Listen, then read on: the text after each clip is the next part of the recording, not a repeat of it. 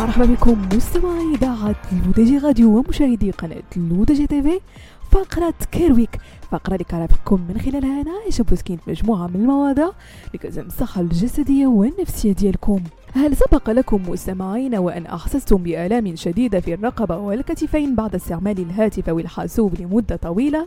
إنها متلازمة الرقبة النصية فما هي أسبابها أعراضها وطرق العلاج؟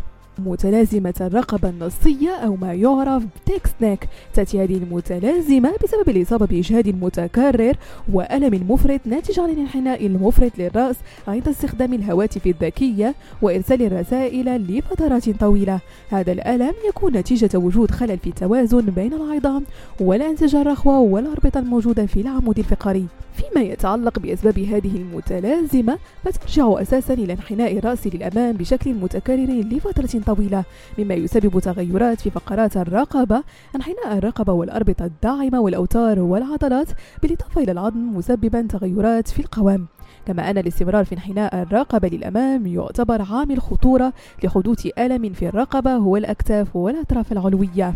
أما عن أعراض المتلازمة فتتمثل في ألم في الرقبة والأكتاف ألم في أعلى الظهر صداع مزمن زيادة الانحناء في العمود الفقري تيبس الرقبة شد عضلي في عضلات الرقبة وتنميل في الأطراف العلوية.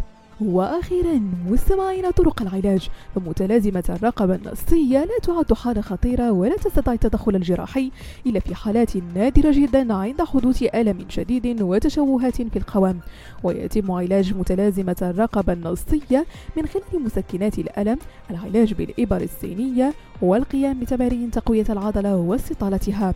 أما إذا استمرت آلام الرقبة لمدة تتجاوز الأسبوع ففي هذه الحالة يجب عليك زيارة الطبيب خصوصا خصوصا إذا ترافق الألم مع أحد الأعراض التالية نتوء في الرقبة حمى صداع. تورم الغدد غثيان صعوبة في البلع أو التنفس وهن هام تنميل عدم القدرة على تحريك ذراعيك أو يديك. بهذا مستمعينا كنكون وصلنا لنهاية فقرة Care Week نضرب لكم موعد la semaine prochaine كامل على راديوهاتكم الرقمية لو دي جي راديو وكذلك على قناتكم لو دي جي تي في